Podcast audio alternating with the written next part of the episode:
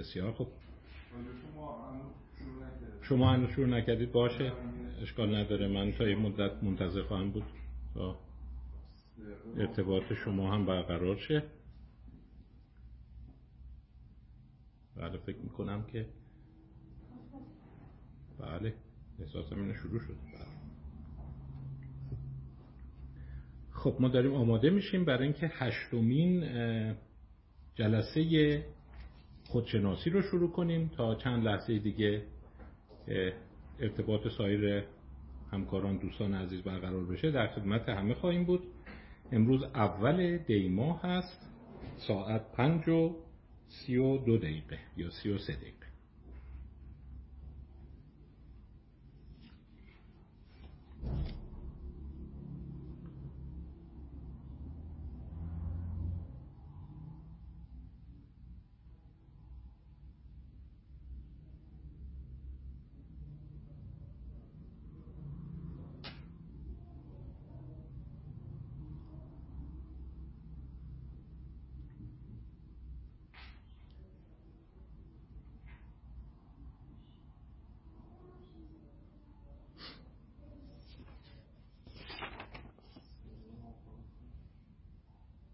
صدا رو دارید یا مشکل توی میکروفون که نیست؟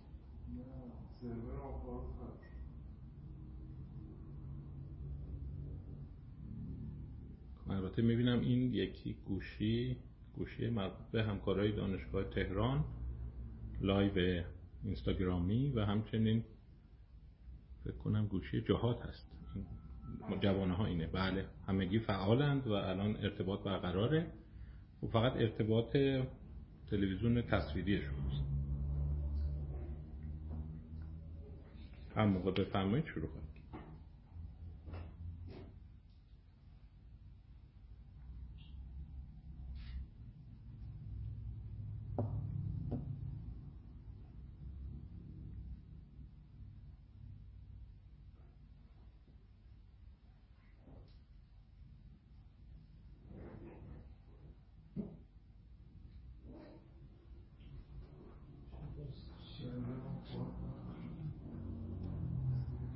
خب دوستان عزیز جلسه هشتم خواهد بود. الان چند لحظه فقط منتظر هستیم که چون اینجا در معاونت دانشجوی دانشگاه علوم پزشکی تهران هست و همکاران معاونت هم قصد دارن که این رو به صورت زنده از اون برنامه تلویزیونیشون پخش کنن و همچنین رو آپارات سیو بشه. یه چند لحظه منتظریم تا ارتباط با سرور اونا هم برقرار بشه و جلسهمون رو امروز شروع خواهیم کرد. جلسه هشتم هست. اول دی.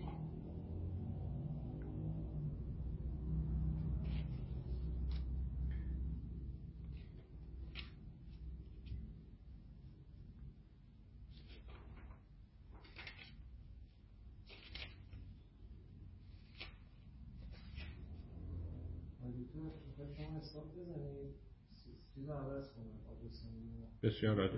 پس بعد پس ما شروع خواهیم کرد. خیلی متشکر خب الان ساعت دقیقا پنج و سی و پنج دقیقه هست. عرض سلام و خیر مقدم دارم خدمت تمام عزیزان و علاقمندان و برنامه هشتم جلسات خودشناسی رو شروع می‌کنیم. بحثی که من فکر کردم امروز برای شما در نظر بگیرم به نوعی چون هم با مسئله سلامت روان مرتبط باشه. و هم مسئله که بعضی ازش شکایت می‌کنن. این افسردگی چیه؟ این احساس خستگی چیه؟ ما چرا بی انگیزه ایم حوصله نداریم. چون این یکی مباحثیه که توی محیط های دانشجویی محیط های جوانان خیلی مطرح میشه. شاید این دوتا بحث مکمل هم باشند و کمک بکنند برای درک اینکه چه چیزی تو روان ما اتفاق میفته و لاعقل کسانی که در حوزه بهداشت روان سلامت روان هستند چه حرفی برای گفتن دارند. خب پس بذارید بحث رو با این شروع کنم. چون من می‌خوام این رو گسترشش بدم در انتها به مسئله افسردگی خستگی بی انگیزگی و بسیاری از این حالتهایی که افراد از اونها شکایت دارند. چون بارها شعار ما این بود که برای مبارزه و مداخله و برخورد با این حالتها راه حل ساده یک دوسه وجود نداره. شما باید به عمق اندیشه برید. سعی کنید به صورت عمیق مطالب رو بفهمید و در اون عمق رفتن می‌تونید راه ها رو خودتون پیدا بکنید. حالا یکی از مسیرهایی که می‌خوایم به عمق بریم بحث امروزه. من با سه تا مفهوم می‌خوام کار رو شروع کنم. یک شادی و شادکامی. و اصطلاحی که معادل هپینس انسانهای هپی هست. دو رضایت از زندگی. این احساس رضایتمندی از اینی که الحمدلله از زندگی راضیم. به این میگن satisfaction. و بالاخره سه چه معنی در زندگیت وجود داره؟ آیا حس می‌کنی زندگیت عبسه بیهوده است؟ آیا زندگی رو در واقع احساس می‌کنی هدفی داشتی؟ این همه سال که زندگی کردی چیز خاص و به درد بخوری رو دنبال کردی؟ یا بیشتر به یک سرگشتگی و احساس پوچی و به اصطلاح نیهلیزم رسیدی؟ وقتی میان سلامت روان انسانها رو بررسی می‌کنن جالبه. این سه تا عنصر رو می‌تونن به صورت مجزا بپرسند. در مورد هپینس یا شادی می‌پرسند. خیلی ساده. در ماه گذشته چقدر شاد بودی؟ در ماه گذشته چقدر حالتهای شنگولی سرخوشی خوشحالی تجربه کردی این یه سوال ساده می‌تونه باشه و یک ارتباطی داره با مسئله افسردگی. چون طبعا در افسردگی معمولا عکس این اتفاق میفته میگه والا من اصلا شاد نبودم. من هر چی دارم فکر می‌کنم تو ماه گذشته نه خبر خوبی بود نه اتفاق خوبی افتاد. اصلا روحیم به قول این خارجه اصطلاحی بکنم من میگن داون بودم همش پایین بودم. در صورتی که بعضیا میگن نه بیشتر روز رو من شنگول بودم سر حال بودم بگو بخند بودم. پس این میشه مقوله شادی این رو سوال می‌کنن و از افراد می‌پرسن. ولی می‌خوام ریزکاری هاش رو بهتون بگم. یکی از ریزکاریاش اینه. وقتی آخر ماه از افراد می‌پرسند شما چقدر مثلا در ماه گذشته یا در سال گذشته شاد بودی؟ اون جوابی که افراد میدن با اون جوابی که مجموعه روزها رو ازشون بپرسی فرق می‌کنه. این رو به کرات روانشناسان متوجه شدند و یکی از کسایی که خیلی روی این کار کرده دانیل کانمان مشهور هست یعنی اون متوجه شده بود که اون چیزی که شما یادتونه با اون چیزی که واقعا تجربه می‌کنید دوتا مقوله است. پس اگه از افراد بپرسین زندگی شادی داشتی یا نه این با اون جمع جبری اینی که هر روز از افراد بپرسی چقدر شاد بودی یکی در نمیاد. حالا به این اشاره خواهم کرد. این برای شادکامی و احساس خوشبختی شما تو زندگی اهمیت داره. پس قدم اول بدون اون چیزی که یادته با اون چیزی که تجربه کردی متفاوته. برای همین اصطلاحی هم به کار می‌برن. میگن حس تجربه شده experienced self. با حس به یاد آمده در واقع خیشتنی که یادت هست remembered self می‌تونه دو تا چیز جدا باشه. ولی این شعارا در مورد شادی بود. حالا شادی هم که ما میگیم مجموعه خلق مثبت هست. شما خلق مثبت رو فقط شادی و خنده در نظر نگیرید. انرژی بالا. دوست دارم با دیگران معاشرت کنم. احساس انگیزه دارم. دلگرمم. خیلی مشتاقم. اینا همش معادل های خلق مثبت است و حالا ببینید یه ذره بحث عمیقه. میگن که آیا انسان خوشبخت؟ انسانیه که اصولا در طی زندگیش خلق مثبت بیشتری تجربه کرده و خلق منفی بیشتر کمتری یا خوشبختی ورای این است. چون انسان ها به دنبال خوشبختی خواهند بود. دوستان بحث رو خواهش می‌کنم اینجا دقت بفرمایید. پس یکیش مسئله حسهای خوب شادی و اصطلاحا هیجانات مثبت هست پازیتیو افکت آیا پازیتیو افکت نقش تعیین کننده داره در احساس خوشبختی ما در زندگی یا نه؟ خب در مورد این پازیتیو افکت بررسی های جالبی صورت گرفته. اینجا یکی از شاید کلیدی ترین پژوهش ها رو خدمتتون میگم که خیلی مناقشه برانگیز شد. حتی یه عده اومدن توی تلویزیون توی رسانه های جمعی خیلی راجع به این بحث کردن. کار کار دانیل کانمان بود دانیل کانمان معروف و آنگوس دیتون. آنگوس دیتون برنده جایزه نوبل اقتصاد است. و صحبتش این بود. High income improves evaluation of life but not emotional well-being. یک maqale قشنگی هست توی Proceedings of National Academy of Science مال سال 2010 صحبت اینا چی بود؟ صحبت اینا جالب بود. می‌گفتن که ببین این بحث اینجا شکل گرفت. یعنی تمایز اون حس شادی هیجان مثبت و احساس خوشبختی در زندگی و رضایت در زندگی. دیده بودن هرچی درآمد افراد میره بالا احساس شادیشون میره بالا. آدمایی که پولدارترن اگه ازشون بپرسی تو ماه گذشته چقدر شادی رو تجربه کردی از اونایی که درآمدشون کمتره این قضیه رو بیشتر خواهند گفت. متاسفم. آره دنیا اینجوریه. یعنی طبعا قابل فهمم هست. خب پول داره میره خرج می‌کنه سروساتش رو جور می‌کنه مهمونی میده گردش میره مسافرت میره. احساس شادیش بیشتره. جمع جبری شادی که تو ماه تجربه کرده بیشتر خواهد شد. و اون شادی هم که یادش نکته جالبی که دانیل کانمان و انگوس دیتون متوجه شدن اینه که میزان درآمد شما و میزان اون مایملک شما و امکاناتی که شما دارید در میزان حس هیجان مثبت به یک سطح می‌رسه و از یه حدی بالاتر نمیره. در سال 2010 برای جمعیت آمریکای شمالی رقم 75 هزار دلار در سال رو پیدا بود یعنی اینجوری صحبت کرده بود و این میگم چالشی شد بحث شد اینه که اگر شما در سال 75 هزار دلار درآمد داشته باشی که تقریبا میشه ماهی 6 هزار دلار که حالا دیگه نخواهیم به پول خودمون تبدیلش کنیم رقم خیلی زیادی میشه با توجه به تورم دلار ولی برای جمعیت اونها اگر ماهی 6000 دلار داشته باشی تقریبا میزان شادی که تجربه می‌کنی به سخت می‌رسه. و اگر شما درآمدت رو دو برابر بکنی سه برابر بکنی بیشتر از اون شاد نمیشی. حالا شما یه ذره پیش خودتون بشینی فکر کنی میگه منطقش درسته. چون از یه آدم بیشتر نمی‌تونه بخنده که دیگه حالا فرض کنید سوروسات رو انداختی مهمونی رو انداختی بزن به کوب رو انداختی هر کاری داری می‌کنی دیگه از یه حدی بیشتر نمی‌تونی که بخندی که یعنی تمام روز رو بخوای مشغول باشی. یا غذای خوب می‌خوری مهمونی میری گردش میری مسافرت میری و دیگه بالاتر از اون نمی‌تونه. پس قاعدتا میزان شادی که شما تجربه می‌کنی با درآمد شما میره بالا و بعد به یک سطح صاف اما اومدن یه سوال دیگه کردن. برای همینه که من میگم مجموعه خوشبختی عناصر مختلفی داره. شما اینا رو بشناسید. سوالشون این بود. خب حالا گفتی در ماه گذشته اینقدر شادی تجربه کردی. اینقدر غم تجربه کردی. یعنی چی؟ هیجان مثبت هیجان منفی سوال رو یه جور دیگه بپرسم. چقدر از زندگیت راضی هستی؟ چقدر این زندگی برات رضایت بخشه؟ یعنی سوال life satisfaction رو.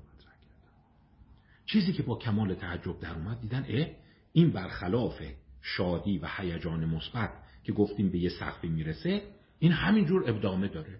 هرچی افراد درآمدشون میره بالاتر بیشتر و بیشتر میشه. رضایتمندی از زندگی. و این یه ذره باز خبر ناخوشایندیه برای اینی که شما بفهمید نابرابری طبقاتی نابرابری درآمدی به رضایتمندی از زندگی منجر میشه. آره شرمندتونم ولی اون کسی که مثلا ده میلیون دلار در سال درآمد داره 20 میلیون دلار در سال درآمد رضایتمندی از زندگیش به صورت آماری خیلی بالاتر از اونیه که 75 هزار تا داره. بعد اومدن ببینن چه عنصریه. یعنی بیشتر میخندی یعنی بیشتر شادی بیشتر برای خودت قهقه می‌زنی که این حسو داری دیدن نخیر اینجاست که یکی از کشفهای مهم اتفاق دیدن یک عنصری وجود داره که ما از اون به عنوان رضایت از زندگی یاد می‌کنیم اون ربط زیادی به هیجانات مثبت نداره. اتفاقا بعضی از اینا خیلی هم اخمالو هستن. میگی در ماه گذشته خب اتفاقا نخندیدم. من اصلا نمیخندم عبوسم من اصلا شاد نیستم. خیلی هم سور و جدی هم. ولی به شدت از زندگی راضیم پس این عنصر دوم که تحت عنوان رضایتمندی از زندگی هست یا life satisfaction هست این به چه ارتباط این به این ارتباط داره که من در مقایسه با دیگران چقدر جلو هستم. یعنی اونی که ده میلیون دلار درآمد داره حالا من مثال عددی درآمدی رو می‌زنم معنیش این نیست که پول همه چیه. چیزای دیگر رو می‌تونید در نظر بگیرید. مثلا درصد اول علمی باشه یه درصد اول ورزش باشه مشهورترین هنرمند باشه. یعنی رقابت در اون عنصر مهمه و دیدن در اون مرحله آنچه که تعیین می‌کنه شما رضایت از زندگی داری اون مقدار خندهات نیست. اون مقدار شوخیات نیست. اون مقدار دهان بازی که داره میخنده نیست. اون چیزی که اونجا تعیین می‌کنه داشته هاته و در واقع متاسفم اینو بگم ولی نگاه می‌کنی می‌بینی با دیگران من چقدر فاصله دارم. اگر فاصلم با دیگران زیاده و بالاتر ایستادم راضیم از زندگی. پس اینجا می‌تونه یه معما رو هم برای شما حل کنه. بعضیا به شدت کار می‌کنن. میگی ببین تو این همه کار می‌کنی اصلا از این پولت استفاده می‌کنی از این موقعیتت استفاده می‌کنی. اصلا شده یه شب خوش بگذرونی. یه بعد از ظهر از تای دل بخندی. میگه نه. میگه پس چرا اینو کارو می‌کنی؟ سادیسم داری؟ مازوخیسم داری؟ میگه نه دوست دارم. و اونجاست که می‌فهمی عنصر رضایت از زندگیش میره بالا. پس جالبه. یعنی شما نگاه کنید ممکنه شما خیلی هم تو زندگیت نخندیده باشی. و حتی این حالتی که میگن میگن اونی که آخر میخنده مهمه نه. منهای اون ممکنه اونی هم هست که اصلا نمیخنده. ولی حس می‌کنه من به یه جایی رسیدم که بقیه نرسیدن. و این به من یه حس رضایت درونی میده. نمی‌دونم شما این حس رو داشتید که اونایی که مثلا سخت کار می‌کنن پسنداز می‌کنن و بعد به اونی که همش داره میخنده خوش میگذرونه اتفاقا الان چون اول زمستانم هست فکر کنم این ضرب مثلا مستاق داره. اون زمان که جیک جیک مستونت بود فکر زمستونت بود و در اون لحظه احساس رضایتمندی عمیقی خواهد داشت. پس یه عنصر دیگه داریم. رنج می‌کشی نمیخندی شوخی نمی‌کنی خوش نمیگذرونی. و در عین حال از زندگیت خیلی راضی هستی. یا باز آخر پاییز دیروز بود. جوجه رو آخر پاییز میشمورن یعنی اونی که صبر کرده نخندیده خوش نگذرونده همش به خودش سخت گرفته وقتی نگاه می‌کنه به عقب احساس رضایت داره. پس جمع جبری خوشگذرانی نیست که احساس خوب رو برای شما فراهم می‌کنه. باز معما پیچیده تر میشه. میگن خیلی خوب. حالا یه عنصر پس داریم حس مثبت هیجانات مثبت. یه عنصر داریم رضایت از زندگی. رضایت از زندگی در رقابت و مقایسه با دیگران شکل می‌گیره. عنصر سوم چیه؟ معنی و هدفداری زندگی. Meaning in life. Purpose in life. اومدن از یه عده سوال کردن. خیلی خوب. تو اصلا تو زندگی تفلکی. هیچ وقت نخندیدی. همش رنج بود. تفلکی. به جایی هم نرسیدی. همش سرخورده شدی. آیا به نظرت زندگی پوچه؟ آیا زندگی به نظرت بی هدفه چیز عجیبی که در آوردن اینه که اینم می‌تونه مستقل از اون دوتای دیگه حرکت و اتفاقا یک سری پژوهش بود که این پژوهش ها خیلی بحثانگیز شد. به این صورت که اومده بودن دیده بودن که شهروندان کشورهای فقیر و در حال توسعه کشورهایی که تورم توشون بالاست کشورهایی که نابسامانی های اجتماعی دارن. دیدن به طور معمول اینا وقتی می‌پرسن تو ماه گذشته چقدر خلق مثبت تجربه کردی خیلی کمتر تجربه کردن. تا اون شهروندان مرفه گفتم پول خنده میاره دیگه. پول زیاد داری میخندی. رضایت از زندگیشون خیلی موارد پایینه. میگه والله همش چی نداریم. همش بدهی بوده. همش بدبختی بوده. ولی وقتی ازشون پرسیدن به نظر زندگی هدف داره و معنی داره خیلی هاشون گفتن خیلی معنی داره. اصلا من حس پوچی نمی کنم من یک حس عمیقی دارم از اینی که جهان رو درک کنم. اینا چرا دارم میگم؟ از اینا استفاده خواهم آدم آلتر که قبلتر با کارهاش آشنا شدیم البته یه استدلال قشنگی می‌کنه. یه ذره استدلال چجوری بگم؟ نمی‌دونم آدم بهش عصبانی بشه یا بگه خب راست میگه دیگه. صحبتش اینه میگه نه این کشورها این مردم محروم کشورهایی که تفلکی ها همش تو فشار و نابسامانی هن خب راه دیگه ای ندارن. پس چی؟ بگن زندگیشون پوچ بوده و همین دلیل میان برای خودشون معنی رو اختراع می‌کنن. این معنیش این نیست که خوشبختی دارن این معنیش اینه که به خودشون می‌قبولونن. حالا که ما خوشی نکشیدیم همش رنج بوده به هیچ جام نرسیدیم. این هم, هم نمی‌دونم تلاش کردیم و چیزی نداریم هی دور خودمون چرخیدیم. خب اینا مجبورن به این نتیجه برسن که معنی زندگی وجود داره دیگه. پس meaning in life یک پدیده است که شما اختراع می‌کنی در پاسخ به اینی که هیجان مثبت نداشتی. حالا اینجا نگهدار. چرا میگم نگهدار؟ وقتی از آدما می‌پرسن خوشبختی یه برایند این ستاست زندگیم چقدر معنی دار بود؟ اصولا جهان معنی داره یا بی هدف پوچه نیهلیستیکه یا نه؟ چقدر رضایت از زندگی دارم؟ حس می‌کنم نسبت به بقیه خوب عمل کردم یا نسبت به بقیه جا موندم. و سه چقدر خندیدم چقدر خوش گذروندم چقدر احساس رضایت داشتم. این ستا هست که یه جوری لاقل روانشناسی تجربی علوم رفتاری تجربی به ما میگه که خوشبختی ما رو می‌سازه. و حالا می‌خوایم بحث رو اینجوری دنبال کنیم. عناصر اصلیش کدومه؟ چجوری اینها رو به حد ماکسیموم برسونیم که انسان ها احساس خوشبختی رو داشته باشند؟ کدومش مهمه؟ آیا می‌توان بدون خوشگذرانی احساس خوشبختی کرد؟ یعنی بگی والا من دارم حساب می‌کنم تو این ده سال اخیر اصلا نخندیدم. هیچ روزی نبوده از کنم که خوش بودم دور هم بودم عیش و نوش بوده. ولی در این حال خیلی هم آیا میشه؟ آیا راه رسیدن به خوشبختی اینه؟ یا برعکس آیا می‌توان همش خندید همش خوش گذران؟ دم قنیمتی بود. یه لحظه حس کرد به خودم بد نمیگذرونم. هر فرصتی پیدا می‌کنم فرصت طلبانه خوش میگذرونم. حالا خواهم گفت به این اصطلاحا میگن هدونیک اپورتونیزم فرصت طلبی خوشگذرانه. فرصت طلبی عیاشگونه یعنی هر جا رو میرم می‌بینم بذار ببینم اینجا چه استفاده میشه کرد. اینجا همشیم یه مهمونی بزن به رقصی رو بندازیم نمی‌دونم کباب درست کنیم بخوریم بیا شامیم چی کنیم یه جوری خوش بگذرونیم.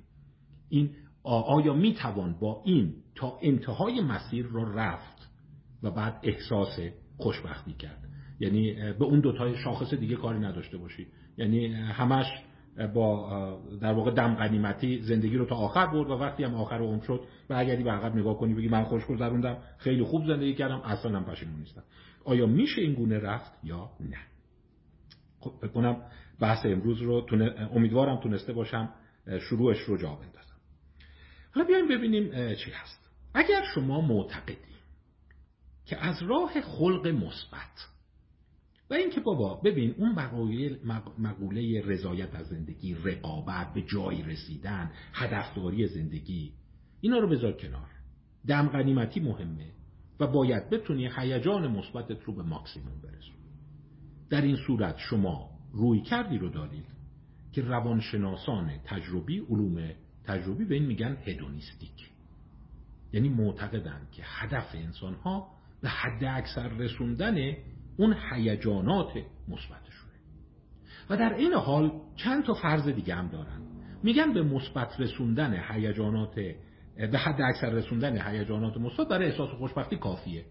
چیزای دیگه ذره همون شروع. آدم آلتر میگه دیگه. میگه وقتی اینو نمی‌تونی بالا ببری شروع می‌کنی برای خودت هی فلسفه میبافی. که نمی‌دونم حیات باید اینجوری باشه هدف اینجوری باشه. خوش بگذرون سرتو بنداز پایین خوش بگذرون کار به کار دنیا نداشته باش اینجوری شما احساس خوشبختی خواهی کرد. جالب یک جمله ای رو از خیلی قدیم میارند از استوره یا منظومه گیلگمیش. می‌دونید گیلگمیش دیگه خیلی قدمت داره. من متن انگلیسیش رو دیدم که این ترجمه رو خودم ابداع کردم ازش. Let your belly be full. Enjoy yourself by day and night. Make merry each day. Dance and play day and night. شکمت را پر کن روز و شب خوش بگذران هر روز شادی کن شب و روز برقص و بازی کن. و معتقده که تو اون منظومه گیلگمیش چند هزار سال پیش به نتیجه شده خوشبختی همینه.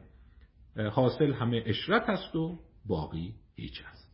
و اون بقیه امور رو می‌تونی روی همین اتکا داشته حتی مثلا جملات قشنگی هست. چون شما ممکنه میگم دارم نقد می‌کنم شما نتیجه گیری نکنید نقد می‌کنم. هدونیست که اینو میگن. میگن ببین اون داستانایی که شما میگی معنی زندگی آخه زندگی که همش خوردن و خوابیدن نیست. زندگی که همش خندیدن نیست. زندگی که همش خوشگذرانی نیست. عیش و نوش نیست. باید به دنبال عمق بری.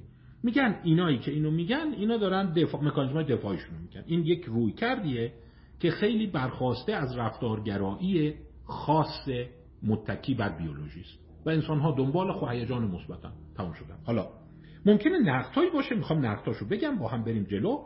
آخرش می‌خوام استفاده بکنم برای مقوله افسردگی و رضایتمندی در زندگی. خب شما ممکنه یه چیزای دیگه بگی. بعضی انسان ها هستن سختی می‌کشن. بعضی انسان ها هستن از خودگذشتگی می‌کنن. از شکم خودشون می‌زنن خودشون نمی‌خورن می‌ذارن دیگران لذت ببرن. و اینا رو چی میگی؟ اگر شما میگی انسان تلاشش برای حد اکثر رساندن هیجان مثبت هست و انسان هدونیستی که اینا رو چی میگی؟ مایکل گیزلن بیولوژیست تکاملی یه جمله داره که من اینو تو 5 6 تا کتاب دیدم و به نظرم اومد پس جمله مشهوریه یعنی لاقل تمدن قبل به این جمله خیلی اعتقاد داره. Scratch an altruist and watch a hypocrite bleed. میگه یه نیکوکار و خیر را بخراش و زیر آن یک ریاکار و متظاهر ببین. او معتقد انسان ها اگر کار خیر می‌کنند اگر نودوستی می‌کنند باز برای لذت خودشونه. یعنی انفاق کردن هم لذت داره خیرات دادن هم لذت کرده مردم رو مدیون خود دونستن هم لذت داره و اونم یک روی کرده هدونیستی که دیگه است. لذت که همش خوردن و خوابیدن و میل جنسی نیست سکس نیست. اونم می‌تونه لذت باشه. من میرم اونجا همه میان از من تکریم می‌کنن. به عنوان خیر نمونه. و به همین دلیل اونا معتقد بود که انسانهایی که در واقع به دنبال حتی نیکوکاری هستند کمک به دیگران هستن اینا هم دارن همون تئوری خوشگذرانی رو دنبال می‌کنن. و در واقع امور اخلاقی لذت بخش دیگه. برای بعضیا انجام دادن امور اخلاقی احساس این که به دیگران کمک کردن باز در جهت اقناع هیجانات مثبت خودشونه. میگه وقتی من به یک نفر کمک می‌کنم خیلی شنگول میشم. پس منم داز دارم دنبال اون من به دنبال درد و رنج نیستم. من به دنبال احساس شادکامی شاد بودنم. و اصطلاحی که حالا خارجی ها میگن شاید بتونه قشنگ از های میشم. شنو شنیدید نوجوان اینو میگن. میگه وقتی من میرم مثلا به دیگران چیزی یاد میدم به دیگران پول میدم دست مستمندان رو می‌گیرم های میشم. پس اینم هم همون هدونیزمه. تهش یه جوره. حالا انواع هدونیستی ها داری. بعضی از طریق موزیک روحوزی و ساز و آواز های میشن بعضی اینجوری های میشن ولی هدف یکیست. باز بذارید به چند تا پژوهش یا کار جالب دیگه اشاره کنم که اینا رو توی این تئوری ها مطرح می‌کنم گفتم که دانیل کانمان کارهای جالبی راجع به این هیجان مثبت کرده بود. دیده بود که این هیجان مثبت خیلی پیچیده است. اینجوری هم نیست که شما یه جمع جبری داشته باشید. مثلا یک سلسله پژوهش داره که به پژوهش های در واقع تفاوت همون به یاد آوردن و تجربه کردن می‌پردازه. دانیل کانمان یک کار جالب کرد که البته در مورد هیجان منفی بود. ببین هیجان منفی و مثبت شما می‌تونید تصویر در آینه هم فرض کنی که یعنی درد کمتری کشیدم لذت بیشتری بردم. یک سلسله آزمایش داره که 2003 انجام داده و اصلا اسمش جالبه هیچ ربطی شاید به بحث ما نداشته باشه و توی جورنال پین چاپ کرده. 2003 Memories of Colonoscopy Randomized Trial. میشه خاطرات کلونوسکوپی یک کارآزمایی بالینی. دانالد ریدل مایر جو کاتس و دانیل کانمان این رو در ژورنال پین چاپ کردن. این یک از چیزهایی که خیلی بهش استناد میشه. حالا داستانش چیه؟ داستانش اینه که میگه ببین هدونیسم خیلی پیچیدگی داره. درد و لذت. و حالا چرا کلونوسکوپی؟ کاری که کرده بود این بود. افراد کلونوسکوپی که می‌شدن حالا 2003 به اندازه الان کلونوسکوپ ها انعطاف پذیر نبود. و می‌دونید که خوبم به اون صورت امکانات در واقع relaxation عضلات و اینا فراهم نبود. افراد درد میکشتن فرآیند دردناکی بود. چیز عجیبی که کانمن متوجه شده بود اینه که اگر افراد یه فرایند کلونوسکوپی رو روشون انجام بدی و ازشون بپرسید چقدر درد کشیدن مثلا میگه این مقدار درد داشتم. اگر همون فرایند رو انجام بدی لحظه آخر مثلا چند دقیقه مونده تموم بشه یه درد کوچیکم اونجا اشانتیون اضافه کنی روش. یعنی قاعدتا این آدم هم درد کلونوسکوپی رو داشته هم یه درد کوچیک یه فرایند دیگر رو داشته. حالا شما فرض کنید یه دستکاری دیگه کنه که آخ اونم درد داره. بعد این قاعدتا با جمع جبری این دوتا بگه بیشتر این فرایند درد داشت دیگه. با کمال تعجب دیده بود این آدما میگن آخه نه خیلی دردش کمتر بود. به عبارت دیگر لذت ما و دردهای ما جمع جبری تجربه کرده نیست. اونی که آخر تجربه کردی میاد رو دست قبلیا و قبلیا رو خونسا یا برعکس می‌کنه. حالا اینجا می‌تونه یه بدآموزی برای دانشجویان پزشکی باشه که اگر شما یک فرایند دردناک برای بیمار انجام دادی برای اینکه دو سه روز بعد میگه نه خیلی هم درد نداشت قبل از اینکه از مطب بره بیرون از کلینیک بره بیرون یه درد کوچیک نامربوط هم براش ایجاد کن. اینو به خصوص شوخی می‌کردم به دندون پزشکا که مثلا طرف نیم ساعت دندونش درد داشته بعد حالا یه دستکاری دیگه آخ آخ. و بعد جالبه اون خب میشه اون مقدار درد به اضافه اون آخ آخ آخ ولی آخر ساعت دیدی میگه نه خیلی کمتر. چون اون آخریه رو به عنوان نمود یادش هست. اون وریش هم هست. شما یه مسافرت خیلی خوب رفتید بهتون خوش گذشته لحظه آخر میگی ماشین پنچر شد از دماغمون اومد. این حسو کردیم دیگه.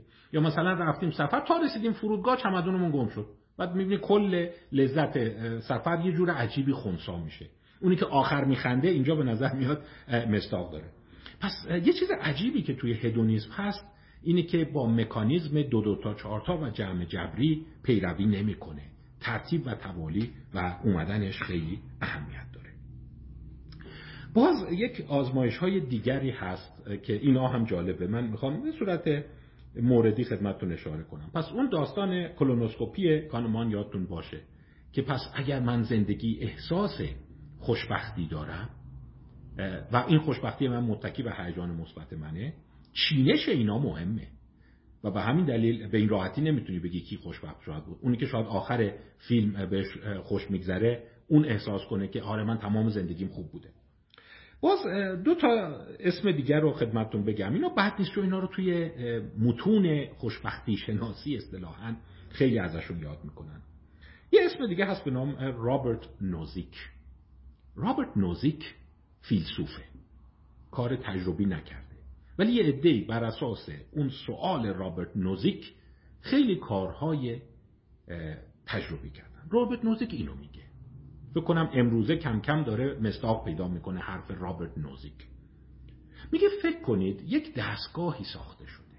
مثل این دستگاه های واقعیت مجازی هست ویرچوال ریالیتی که به قدری خوبه که وقتی شما رو داخل این دستگاه می‌ذارن شما متوجه نمیشی که این جعلیه اینا خیالیه. و شما رو می‌تونن در یک دستگاه ویرچوال ریالیتی واقعیت مجازی بذارن و هر لذتی دلت می‌خواد اون تو خیال کنی. آیا شما این دستگاه رو انتخاب می‌کنی در مقابل زندگی واقعیت یا نه؟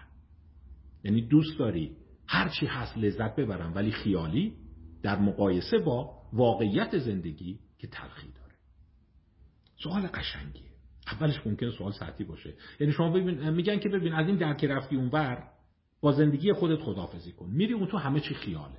واقعی نیست. ولی هر چی دلت بخواد هر خوشی دلت بخواد هر تصور لذت و عیش و اون تو داشته باشی هست. این دستگاه برات فراهم می‌کنه. ولی خیالیه. شبیه این جهان ماتریکس و این فیلم ها میشه. آیا اونو انتخاب می‌کنی جالبه. اول درصد خیلی از مردم گفتن نه. ما واقعیشو می‌خوایم درد واقعی زندگی واقعی میارزه به لذت خیالی. ولی جالبه که وقتی اینو سوال کردن کم کم یاد گفتن نه چه ایراد داره؟ چرا ما انقدر مصریم که همه چی باید واقعی باشه؟ همه چی باید نمی‌تونم جهان رو ما با اصیل تجربه کنیم. خب خوش باشه حالا خیالیه. تو فانتزیمون خوشیم. چه اشکال داره؟ و این کار رابرت نوزیک یه چیز دیگر رو نشون میده. آیا لذت به تنهایی می‌تواند ما رو به جایی برسونه؟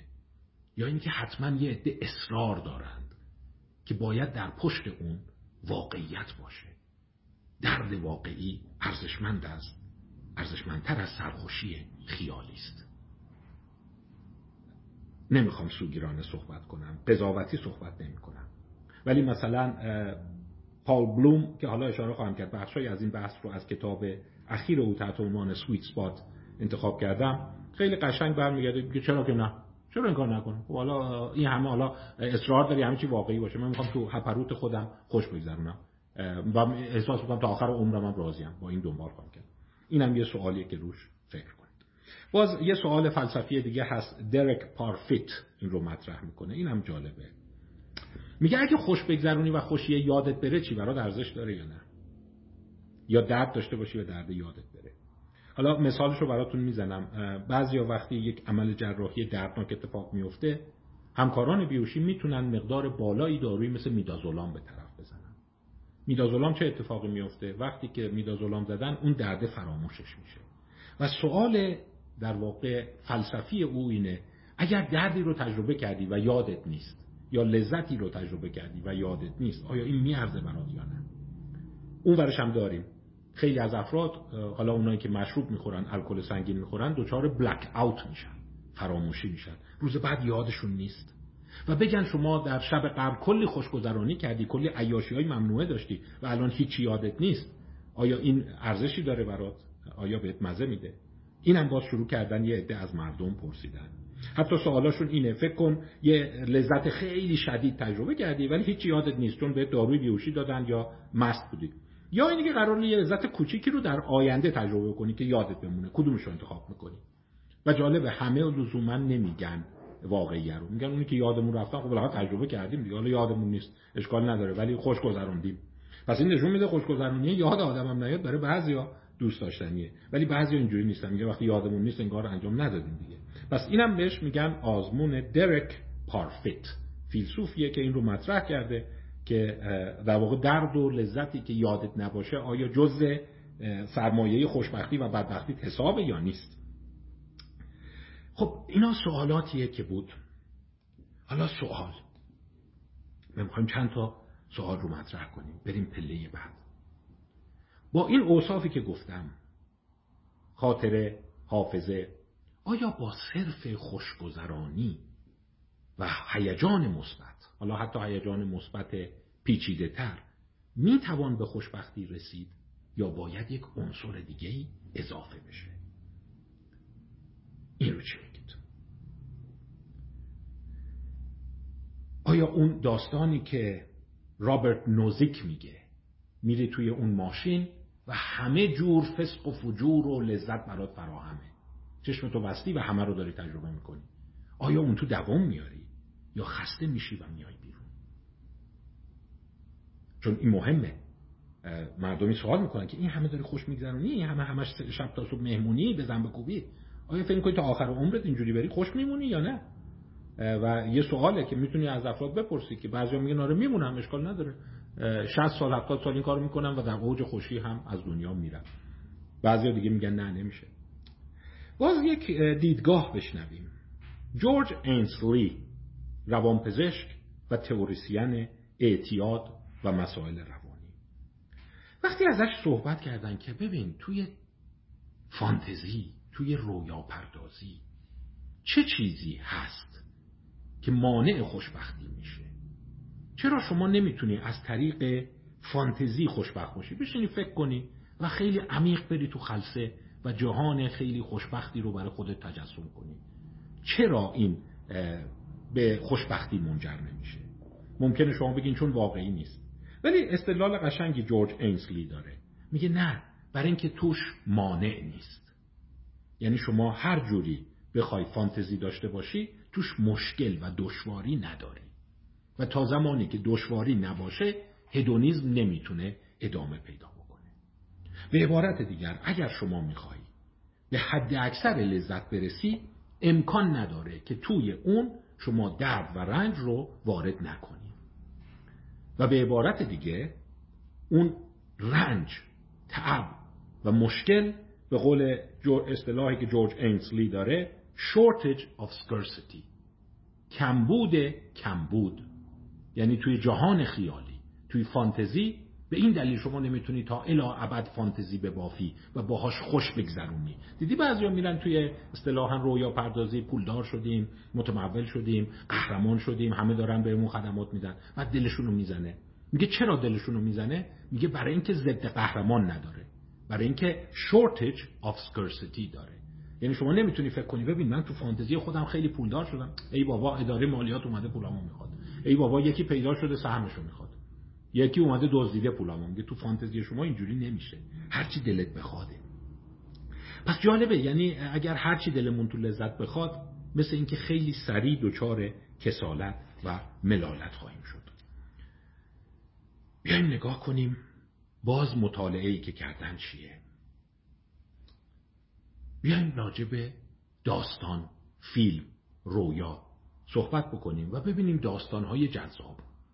فیلمهای جذاب رویاهای جذاب اصطلاحا fiction اونایی که ساختگی هست چه ویژگی دارند که اونها رو جذاب می‌کنه و مردم میخکوب میشند چیز عجیبی که متوجه شدن اینه که اگر شما کل داستانهای بشری و فیلمهای معاصر رو بیای از نظر محتوا طبقه بندی کنی این رو یک فردی به کمک داده های بزرگ big data دنبال کرده. آقایی به نام رابرتسون و ادعا می‌کنه به کمک هوش مصنوعی به تحلیل 112 هزار سناریو و فیلم و داستان پرداخته. که ببینه داستانهایی که بشر دوست دارن چی داره. دیده تو همه اونها شما همواره یک افتخیز داری و شش گونه افتخیز رو پیدا کرده.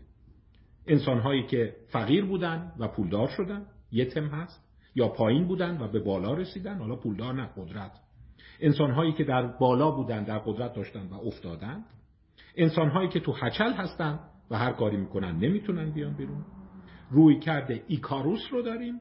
یعنی انسانهایی که بال می‌گیرن میرن بالا و سرخورده میشن می‌خورن زمین. روی کرده سیندرلا رو داریم. انسانهایی که میرن بالا میفتن پایین و بعد دوباره میرن بالا.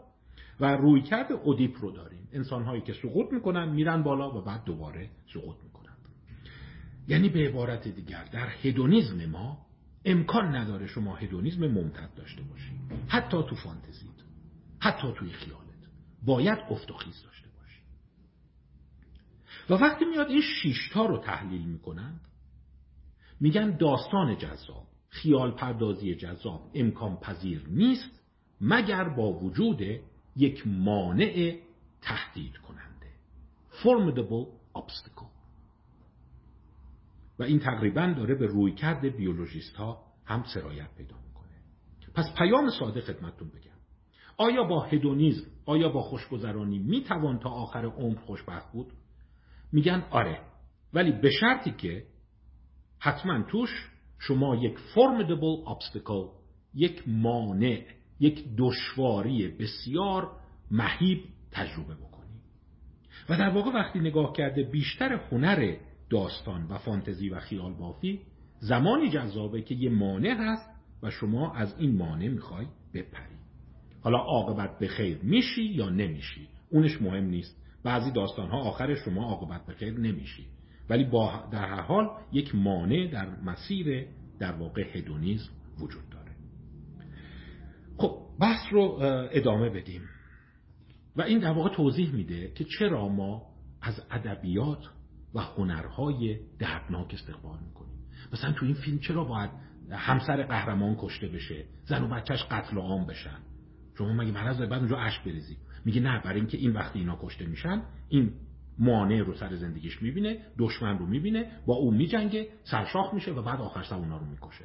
یعنی می‌تونی یک الگوی نوسانی در هدونیزم و هیجان مثبت و منفی رو تجربه بکنی. و در واقع وقتی شما نگاه می‌کنی بشر خودش با دست خودش خودش رو میندازه تو هچل و این برای حد اکثر رساندن در واقع اون احساس رضایتمندی از زندگی است. اما هنوز یه عده میگن که ببین با هیجان مثبت شما به تنهایی نمی‌تونی احساس خوشبختی هیجان مثبت برای احساس خوشبختی کافی نیست.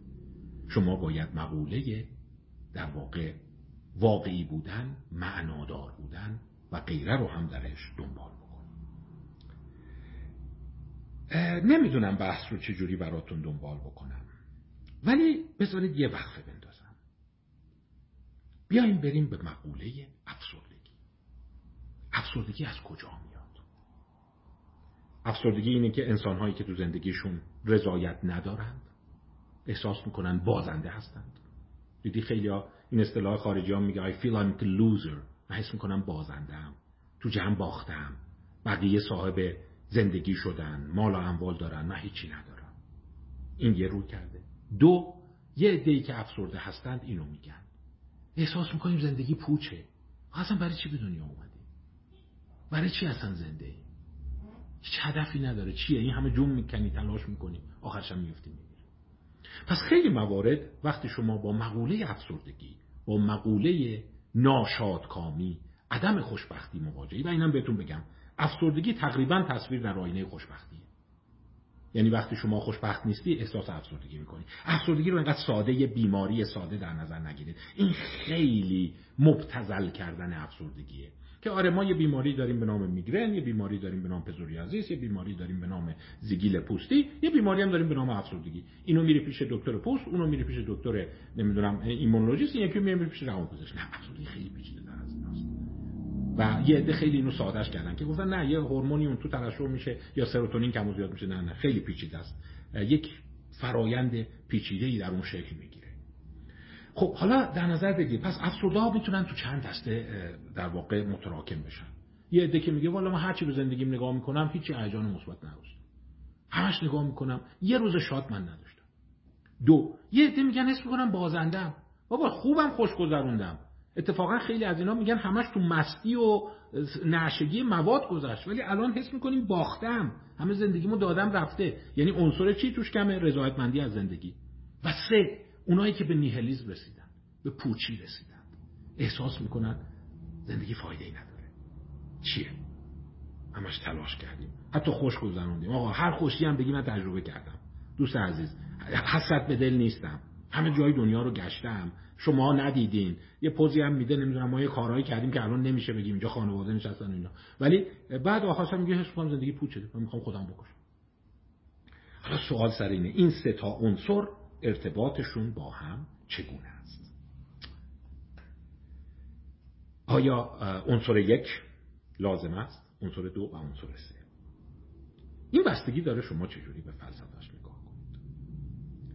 اگر شما هدونیست هستی میگه عنصر یک لازم دارید یعنی هیجان مثبت رو شما باید حتما داشته باشید. در صورتی که یه میگن نه می‌تونی تمام عمرت سختی کشیده باشی.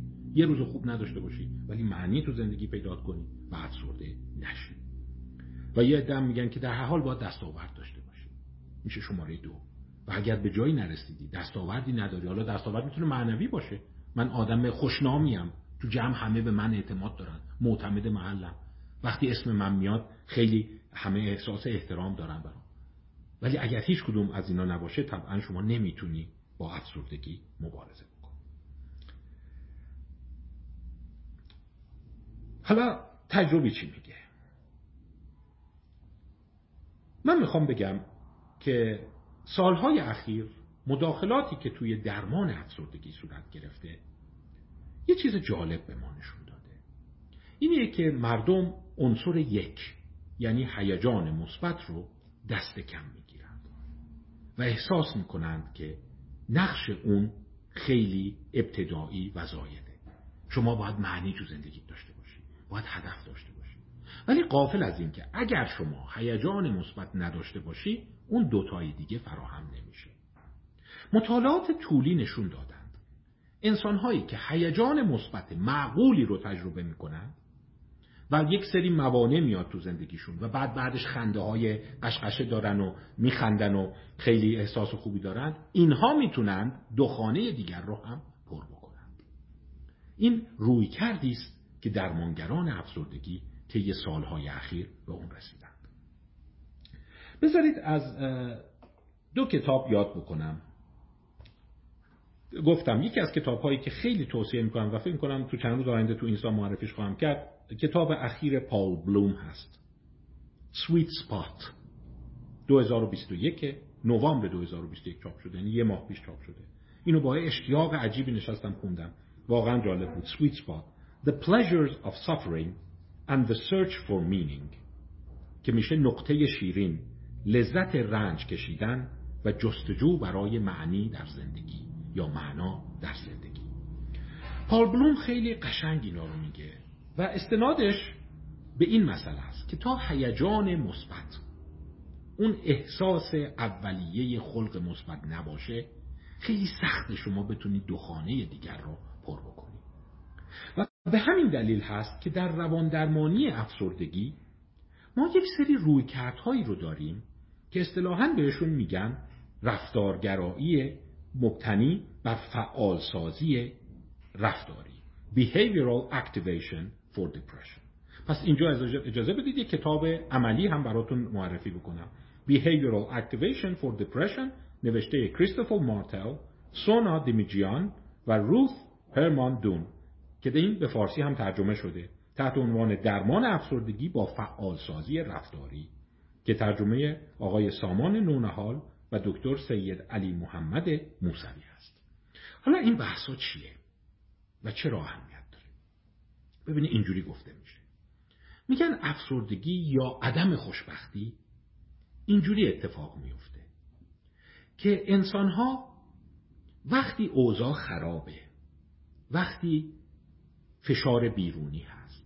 وقتی استرس هست شروع به فعالیت هایی می کنند که هیجانات مثبت و شادی های موقتشون رو به حداقل میرسونند. و به همین دلیل استعاره قشنگی دارن. میگن شما افسردگی رو. به جای اینه که شبیه یه بیماری کلاسیک پزشکی ببینید شبیه ورشکست شدن یه بنگاه اقتصادی ببینید. این خیلی قشنگه. یعنی چی میشه یه رستوران ورشکست میشه؟ چی میشه یک هتل ورشکست میشه؟ چی میشه یه مغازه ورشکست میشه؟ میگه خیلی خوب تصور کن یه چیزی مثل کرونا میاد کووید 19 میاد. رستوران سودش میاد پایین.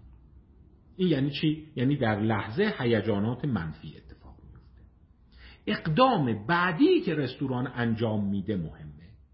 مثلا میاد از دکوراسیونش می‌زنه کارمندای خوبش رو تعدیل نیرو می‌کنه. میاد مثلا به نظافت رستوران نمی‌رسه به خیال خودش پول صرف جویی بکنه. و این باعث میشه مشتریا کمتر بشن. مشتریا که کمتر شدن سودش کمتر میشه مجبور میشه نصف مغازش رو هم اجاره بده. غذاهاش فاسد و مانده میشه. یه عده میان ازش شکایت می‌کنن. بدنام میشه. سقوط می‌کنه کلپس می‌کنه و ورشکست میشه. میگن افسرده ها هم همین بلا میاد سرشون. و این رو شما بیشتر شبیه این مکانیزم ببینید. چه اتفاقی میافته؟ وقتی هیجان منفی غالب میشه خیلی سریع به فعالیت های رو میارند که امکان هیجانات مثبت بعدی رو به حداقل میرسونه. به عنوان مثال من ده تا قرص می‌خورم پتو رو می‌کشم سرم می‌گیرم میخوابم. این مثل همون رستورانیه که کادرش رو اخراج می‌کنه نمی‌دونم به نظافتش نمی‌رسه گلای رستوران فاسد میشن پرده رو نمیشوره جالب افسرده هم همون کارو می‌کنه. یا میاد به مواد مخدر رو میاره میره تو چرت. یا با بقیه قهر می‌کنه میره در رو میبنده و تو خونه میشینه. که به این نیت که هیجان منفیش کنترل بشه. اما قافل از اینیم که وقتی شما این کار را می‌کنی سرمایه گذاری بعدی رو داری خراب می‌کنی. شما از پتو کشیدن روی سر امکانی که تو چند روز آینده هیجان مثبت بعدی برات بیاد کجا می‌تونی اتفاق بیفته؟ چه هیجان مثبتی رو شما می‌تونی تجسم کنی از رو آوردن به گل و مشروب و تو انزوا و نشستن اینا رو مصرف کردن؟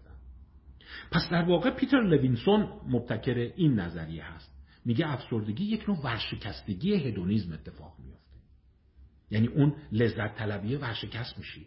وقتی رفتی تو خونه در و بستی امکان اینکه فرصت های لذت بردن و خنده های بعدی برات فراهم بشه به حداقل می‌رسه. و بعد تو مراحل بعدی شما چون اینا رو تجربه نمی کنی خلق میاد پایین خلق میاد پایین موفقیت میاد پایین موفقیت که میاد پایین رضایتمندی از زندگی میاد پایین رضایتمندی از زندگی و خلق که اومد پایین هدفداری و بیمعنی بودن زندگی خودش رو نشون میده. به عبارت دیگر اگر شما می‌خوای افسردگی رو درمان کنی باید بری اون سر. و مثل اون کسی که میگه اوضاع رستوران بده. میگه اشکال نداره. شما سعی کن یه ذره به دکوراسیون برسی. یه ذره یه لباس خوب تن این کادرت بکن خدمت بکن. یه ذره گل و گیاه و اینا بذار این رستوران یه ذره جذاب بشه مشتری بیاد. بتونی سود کنی و چرخه رو به سمت سوداوری حرکت بدی. میگه همین انسان ها هم باید در افسردگی این کار رو بکنن. برای همینه که یکی از موفق ترین روش های درمان افسردگی که از دارو درمانی گاهی موفق از روان درمانی های در واقع عمقی موفق تره همین فعالسازی رفتاری هست که کتابش رو خدمتتون گفتم. Behavioral Activation for Depression. پس در واقع داره داستان کم کم اینجوری روشن میشه که اه ببین اینا مثل موتور کوچیکه مثل استارته. اونایی که هدونیزم رو میکوبند اونایی که لذتهای آنی و خوشگذرانی رو میکوبند اونایی که هیجان مثبت رو میکوبند حواسشون نیست. آره درسته با این تا آخر عمر نمی‌تونی خوشبخت بشی ولی این استارت موتوره و شما این استارت رو خراب کنی موتور روشن نمیشه. و برای اینکه شما افسردگی رو چیز کنی باید برگردی و اونو استارت بزنی. باز براتون یه مقاله بگم. Hedonism, and the choice of everyday activities. ماکسیم تارکوت توی PNAS Proceedings of the National Academy of Science اوگوست 2016 چاپ کرده. این چی رو بررسی کرده؟ Hedonism and the choice of everyday activities. هدونیزم خوشگذرانی خوش بودن هیجانات مثبت و انتخاب فعالیت های روزمره. شست هزار آدم رو به کمک هوش مصنوعی دنبال کرده. یعنی یه اپ روی گوشیشون گذاشته به مدت 27 روز. و در فواصل مختلف دو تا سوال کرده. سوال یعنی دو نوع سوال کرده. الان چقدر شنگولی چقدر شادی؟ دو داری چی کار می‌کنی؟ یعنی مثلا فرض کن الان یه پیام میاد از یک تا ده بگو چقدر شادی. ده یعنی دارم قهقهه می‌زنم تو جمع دوستانم دارم مثلا روده بر میشم از خنده. یک یعنی حالم گرفته است. اصلا اونوقم یه جا نشستم. این یک دسته سوال. دسته سوال دوم چیه؟ داری چه کار می‌کنی؟ و اینا رو به فواصل چند ساعت شلیک می‌کنه. خب داده بزرگ داره. 60 هزار آدم 27 روز. و با سوپر کامپیوتر می‌خواد این رو آنالیز بکنه. چیز جالبی که در میاره اینه. خب یه سری از فعالیت ها که داری چه کار می‌کنی بیشتر به ساعت روز بستگی داره. برای همین اگر مثلا 9 صبح برای طرف پیامک بیاد امکان اینکه در حال خوردن صبحانه یا سوار بر ماشین رفتن به محل کار باشه بیشتر از اونیه که ساعت 11 بیاد. ولی یه سری چیزها هست که خیلی ربطی به روز ایام هفته و ساعت نداشته. مثل اینی که مثلا دارم کار سازنده می‌کنم دارم کار خلاق می‌کنم یا توی طبیعت دارم طبیعت گردی می‌کنم مهمانی هستم دارم خوش میگذرونم. اومده عنصر زمان رو لحاظ کرده گذاشته کنار. چیز جالبی که متوجه شده اینه. هیجانات مثبت در چند ساعت بعدشون به کار سازنده منجر شدند. یعنی اون یارویی که گفته من الان دارم میخندم تو چند ساعت بعد داشته کار مفید و سازنده می‌کرده. و برعکس. یعنی می‌خواد بگه هیجان مثبت استارته. شما میری خلقت میره بالا به یه چیزی میخندی از یه چیزی خوشت میاد. یه عیش و نوشیه. حالا نمی‌دونم به در واقع درست و نادرستش کار ندارم. ولی همچین هیجانت میره بالا. هیجانت که رفت بالا این میشه استارت موتور محرکت که بری کار کنی. کار مفید و سازنده بکنی. و کار مفید و سازنده کردی هیجان مثبت بعدی رو برات میاره. یعنی ببین در اومدن از افسردگی یا افتادن تو افسردگی شبیه موفقیت یک بنگاه اقتصادیه سود می‌کنم سودم و سرمایه گذاری می‌کنم سود بیشتر گیرم میاد. سود نمی‌کنم شروع می‌کنم از قسمت های ضروری ساختارم زدن ضرر بیشتر می‌کنم ورشکست میشم. پس به همین دلیل این نوع رفتار درمانی افسردگی این پیام رو میده. هر موقع افتادی تو گودال به قول خارجی ها از کندن خودداری کن. دیگه نکن. باید سعی کنی. هیجان مثبت رو شلیک کنی. و حتی جالب مایکل یاپتو کتابی داره به نام Depression is Contagious. افسردگی مصری است. مایکل یاپکو ببخشید یاپکو. کتاب مال 2009 ولی قشنگ توضیح داده این چجور از تو چاله در اومدن. حتی یه جمله ای داره فقط به این جمله دقت کنید. میگه وقتی توی اون چاله هستید dare to be superficial. dare to be superficial. جرأت کن که حتی سطحی باشی. سوء تعبیر نشه بد برداشت نشه. در معاونت دانشجویی دانشگاه علوم پزشکی تهران نشستیم. نگن داره از ابتزال دفاع می‌کنه.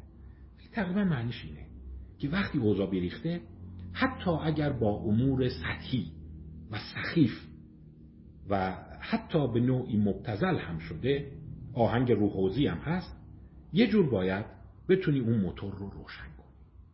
و افسرده ها اونایی هستن که اجازه هدونیزم رو به هر دلیلی نمیدند. کمالگرایی سختگیری فردی احساس می‌کنه که آخه من به این بخندم آخه این فیلم خنده داره. من با این همه زندگی بشینم. آخه این چه هدفی تو این فیلم دوم؟ این سر این ادبیات سخیف این فیلم سخیف این سرگرمی سخیف چیه؟ ولی میگه راهی نداری. راهی که بخوای چرخه خوشبختی رو فعال کنی موتور استارتش با هیجان مثبت شروع میشه. هیجان مثبت باید شکل بگیره. منتها کدام هیجان مثبت؟ اینجاش قشنگه. پیتر لوینسون میگه. هیجان مثبتی که بتواند به پاداش های بالقوه و موفقیت بعدی منجر شود. یعنی دیدی اون سه تایی که من گفتم حالا اینجا به درد می‌خوره. هیجان مثبت شادی موفقیت در زندگی و رضایتمندی از زندگی و معنا در زندگی. هیجان مثبتی رو باید بزنی که احتمالا بره تو دومی. آیا مثلا خوردن قرص های از خود بی خود کننده و اکستازی این هم هیجان مثبت میده دیگه شنگول میشی. می‌تونه از این استارت باشه؟ میگه نه. خب فرض کن اکس کشیده اکس زدی بعد چیکار می‌کنی؟ مثلا این برات موفقیت میاره. ولی فکر کن برم مثلا برای خودم یه خرجی بکنم یه لباس خوب تهیه کنم. این ممکنه. دومیش احتمال اینه که بری در جمع کسی بپسندتت و به کمکت بیاد. بهت آفر شغلی بده. بهت یک تبریک بگه و دستت رو بگیره. یعنی امکان بعدی رو افزایش میدی. فکر کن مثلا من برای اینکه خودم رو شاد کنم بزنم به کوه ورزش کنم. آره ممکنه یه همکار ورزشکار ببینی. با یکی دوست بشی. هیکلت یه ذره متناسب میشه. و هیکلت که متناسب شد دفعه بعد رفتی تو جمع تشویق میشی. آفرین. و اینجا هیجان مثبتت میره بالاتر. یعنی می‌بینی سرمایه گذاری می‌کنی که به سود منجر میشه. و در واقع اصطلاحا گفته میشن همون هدونیزم همون لذت طلبی سخیفی که شما ممکنه با یک خود بزرگ بینی اون رو تمسخر کنی شما رو از تو چاله به عنوان یک استارت در میاره. در صورتی که یه عده میان و این کار رو به خودشون محروم می‌کنن. پس جملهش رو در نظر بگیر. وقتی توی گود هستی dare to be superficial. جرأت کن که سطحی باشی. یک هیجان مثبت ولو با مکانیزم سطحی شکل می‌گیره. به شرطی که اون مکانیزم جوری باشه که منجر به هیجان مثبت بعدی و اون منجر به موفقیت بعدی بشه. و این ستا به سمت بعد حرکت کنند. پس چند تا نکته رو اینجا یاد گرفتیم. آیا می توان به معنا در زندگی رسید بدون هیجانات مثبت؟ من معتقدم نه. و این رو همینجوری دیمی نمیگم. مطالعه که کردم اینایی که دیدم. و الان یک عده روان درمانگر خبره پیدا شدن که میگن ببین اونی که میگی من با تفکر با تعمل در امور جهان با ریاضت سعی می‌کنم معنی زندگی رو کشف کنم راه راحت ترش اینه که از هیجان مثبت شروع کنی. وقتی تو زندگی لذت رو تجربه کردی و لذتت رو انداختی توی چرخه اون موقع معنی زندگی رو پیدا خواهی کرد. پس این یه معنی دیگه هم داره. دولت ها وظیفه دارن احساس لذت رو در مردم بالا ببرن.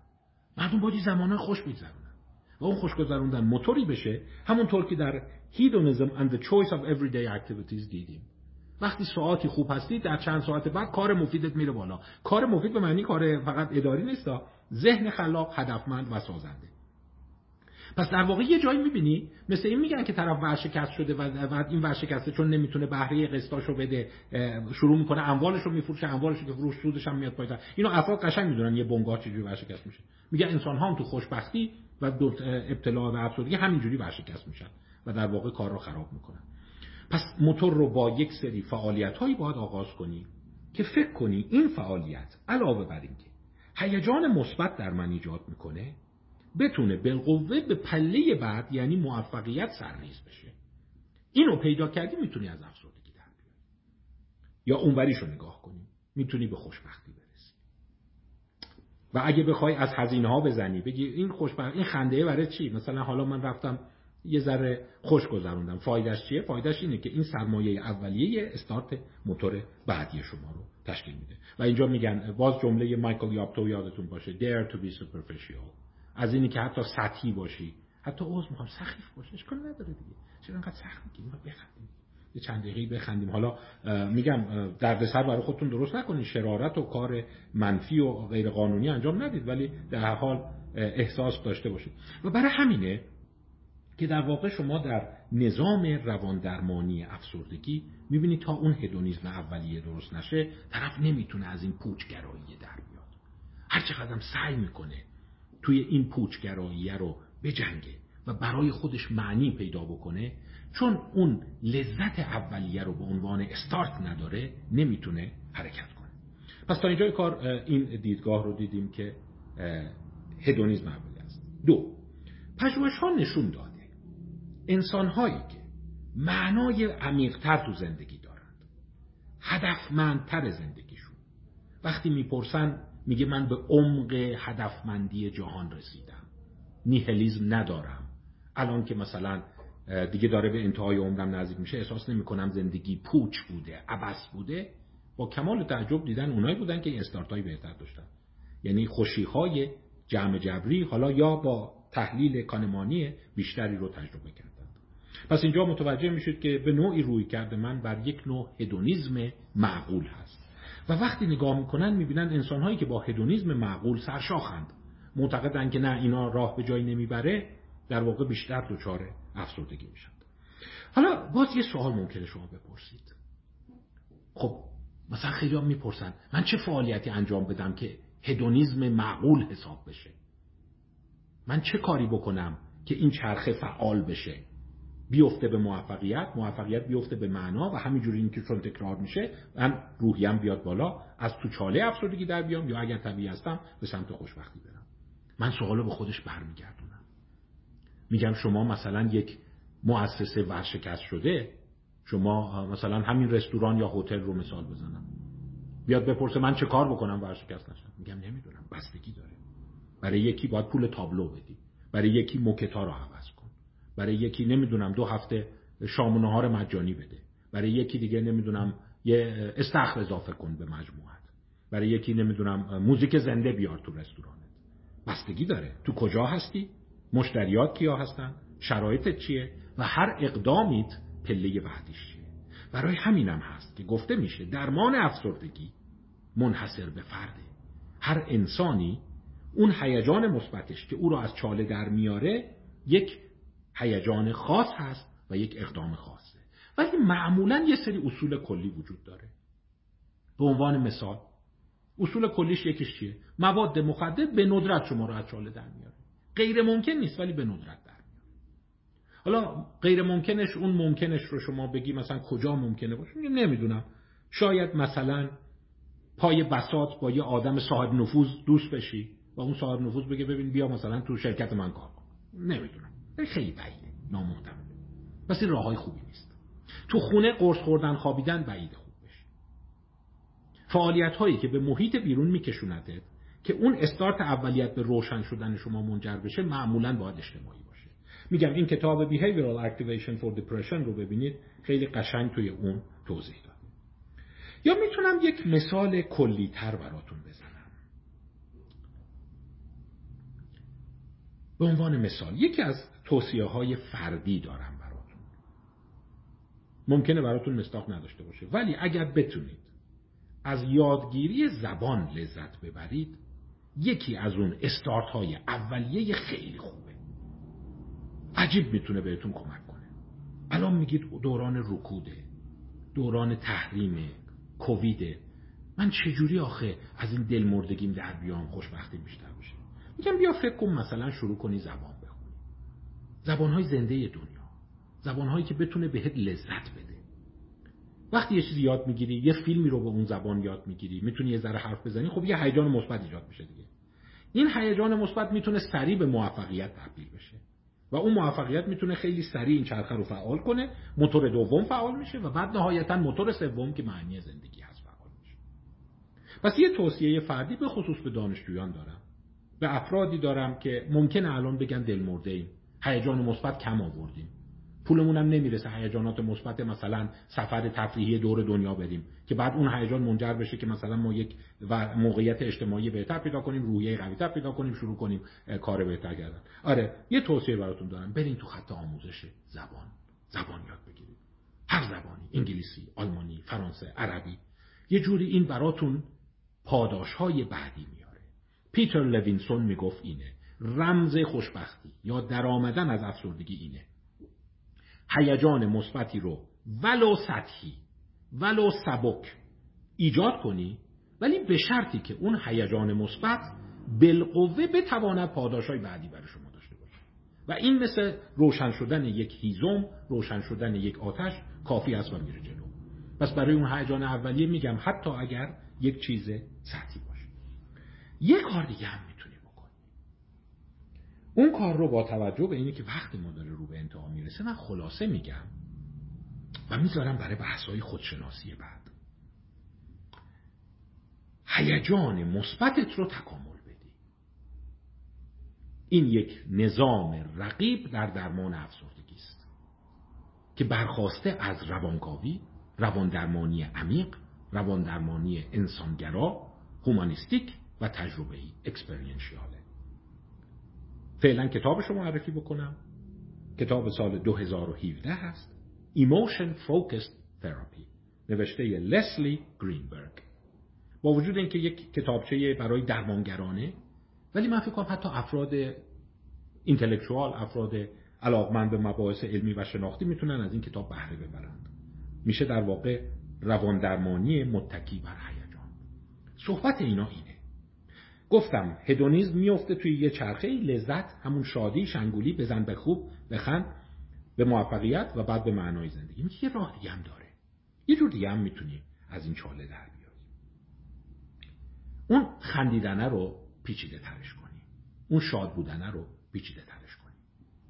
ما یه سری هیجان داریم که هیجانات اصطلاحا روانی فیزیولوژیکند مثل گریه کردن. مثل بیقراری. مثل خندیدن. ببین خیلی عنصر بیولوژیک داره.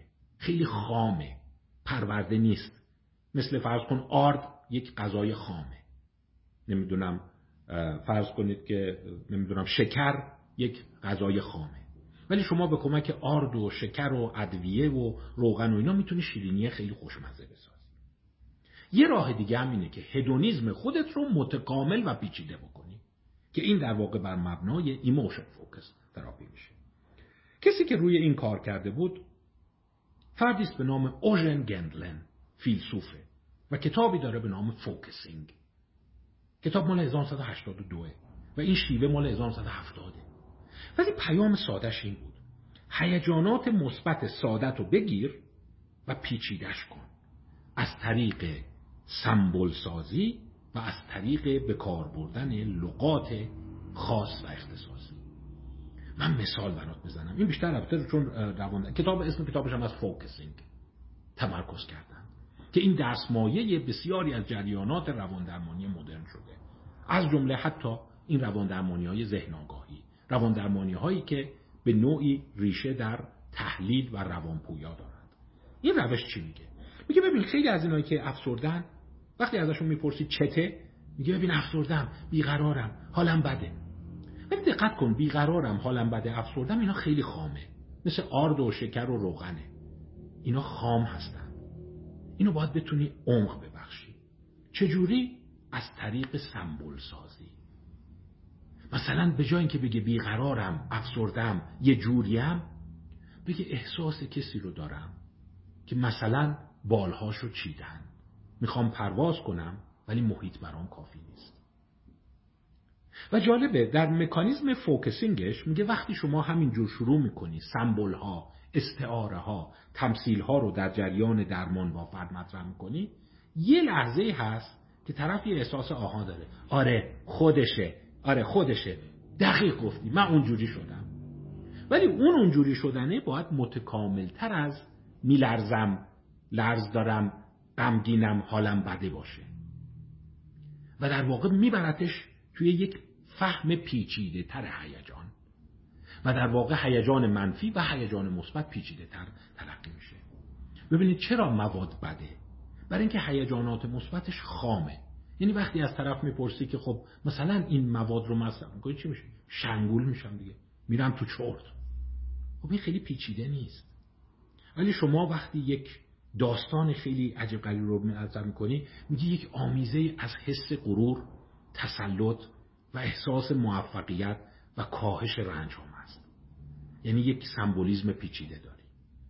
و جالبه حتی میگه وقتی شما این رو دارید همزمان که اون هیجان رو می‌گیری مثل توپی رو که شما می‌گیری در واقع توپ رو که شما می‌گیری نه تنها میگیریش بلکه با گرفتن دستت دارید شکل توپ رو هم عوض می‌کنی یعنی فقط درک کردن هیجان نیست.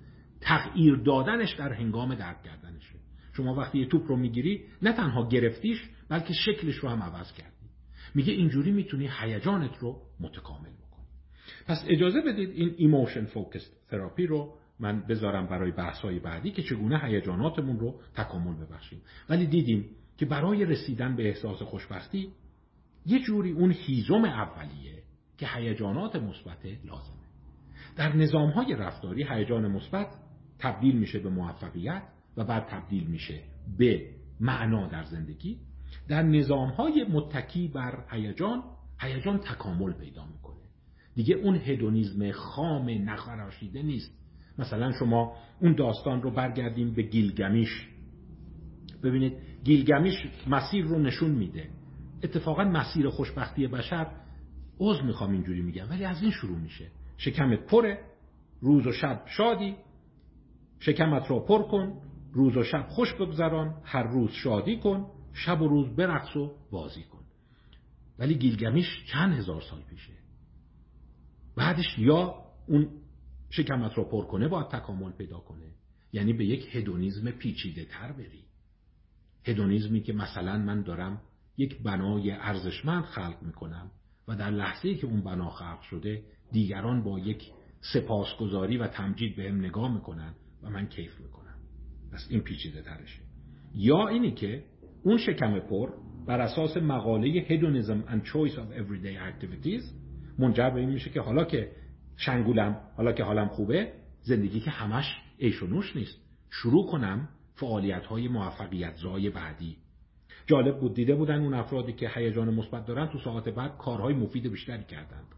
و من شروع کنم مطالعه کنم شروع کنم اندیشه کنم شروع کنم سازندگی داشته باشم و این چرخه رو به جلو ببرم.